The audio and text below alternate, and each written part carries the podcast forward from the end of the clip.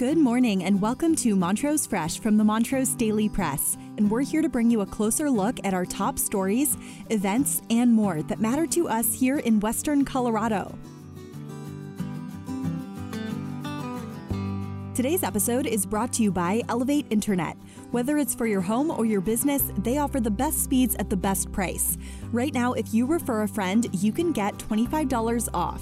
Give them a call for more information at 844-386-8744 or visit them at elevateinternet.com. Now our feature story. The Marathon, preparing a massive Thanksgiving Day meal to which the entire community is invited, is now underway. After a 2-year hiatus, Montrose Community Dinners will this year be hosting guests in person.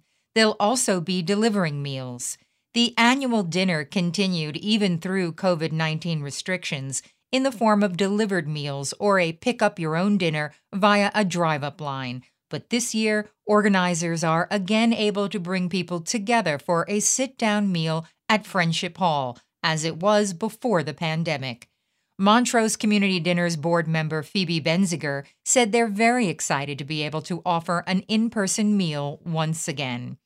What's on the menu? The traditional Thanksgiving fare of turkey, ham, mashed potatoes, gravy, green beans, corn, cranberry sauce, dinner rolls, and, of course, pie. Volunteers will be dishing it all up from noon to 3 p.m. Thanksgiving Day. Past dinners have brought more than 1,800 people through the doors and through the drive-up lines to pick up what they reserved during the height of COVID, when a dine-in option was precluded. Organizers, who this year are expecting to serve about 2,000 meals, need about 250 volunteers and $15,000 to put dinner on the table. For now, the kitchen head and volunteers are primed to go. Although the meal itself stretches over a few hours, the logistics and prep work are extensive.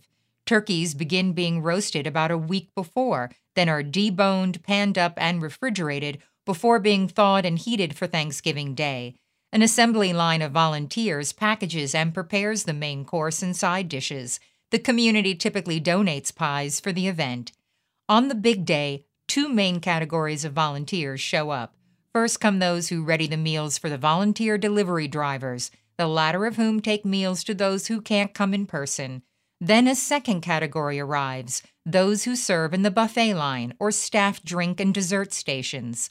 Others circulate with trays of drinks or pies during the mealtime. Still others clean up when the party's over.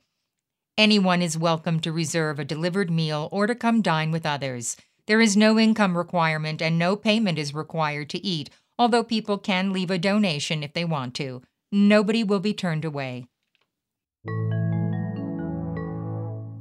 Next, San Miguel Power Authority is proposing to raise rates by $2 a month. A rate proposal review with member comment period is scheduled as part of the SMPA board meeting on November 15th. The Power Authority serves the West End. It last raised rates in 2020 by $1. The current proposal is in part spurred by inflation and an anticipated wholesale rate increase in the fourth quarter of 2023. SMPA is also bracing for a possible increase in power transmission charges it pays its power wholesaler, Tri-State Generation and Transmission Association, plus fire mitigation, vegetation management, and large capital projects have added to annual expenses. That's all for today, and thank you for listening. For more information on any of these stories, visit us at montrosepress.com. And don't forget to check out our sponsor, Elevate Internet. Visit them at elevateinternet.com to learn more. For more than 137 years, the Montrose Daily Press has been dedicated to shining a light on all the issues that matter to our community. Go to montrosepress.com to subscribe for just $1.99 per week for our digital edition. You'll get unlimited access to every story, feature, and special section. Thank you, and remember to tune in again next time on montrosepress.com or wherever you listen to podcasts.